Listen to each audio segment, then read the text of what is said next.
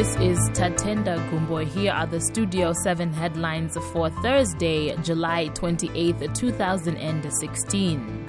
Zimbabwean police have arrested Victor Matemadanda, Secretary General of the Zimbabwean National Liberation War Veterans Association, which last week dumped President Robert Mugabe, saying he is now a liability to the country.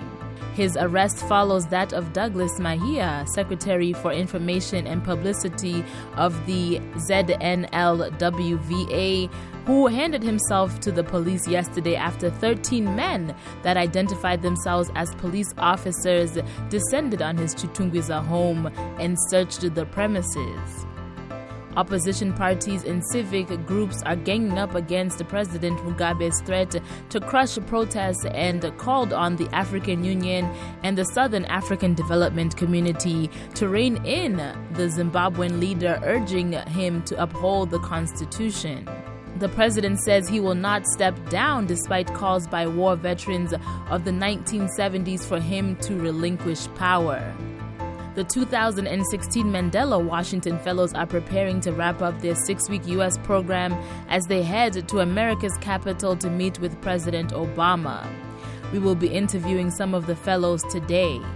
The message Democrats presented at their convention yesterday night in Philadelphia was clear. Hillary Clinton is prepared to be the next president of the United States, and Donald Trump is not. Stay tuned for these stories and more coming up on Studio 7 at 7:30 p.m.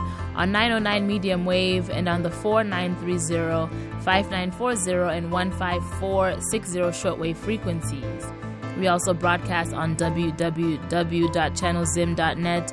Please check us out on Facebook, WhatsApp, and Twitter.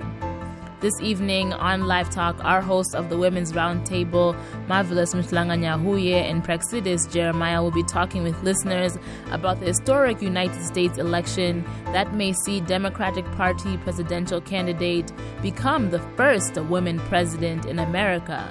Is this possible in countries like Zimbabwe? Participate by sending your messages on our WhatsApp number 001 202 465 0318. The number again 001 202 465 0318. You can also post comments on our Facebook wall or send us your numbers so we can call you back. Please note we are live streaming on all Studio 7 Facebook pages. Stay tuned.